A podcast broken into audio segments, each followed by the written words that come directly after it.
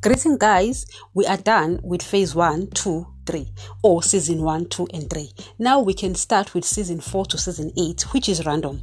You will not fully understand season 4 to season 8 if you skipped the three seasons. They are for baby christian who still live in sin who don't understand god's word. But season 4 is for those who have forsaken who have given up sin. Do not be offended by these teachings. The church has put our emotions or feelings into consideration when preaching or teaching the word of god which is why the, the true message of God is completely lost in this generation. God's word will hurt because it is founded in the truth. But I did not write God's word. I don't mind to be the face of hatred. Hate me for telling you the truth, but don't love me for telling you lies. If I accept to preach or teach His word, I must be ready to be hated or even be killed for it. Thank you.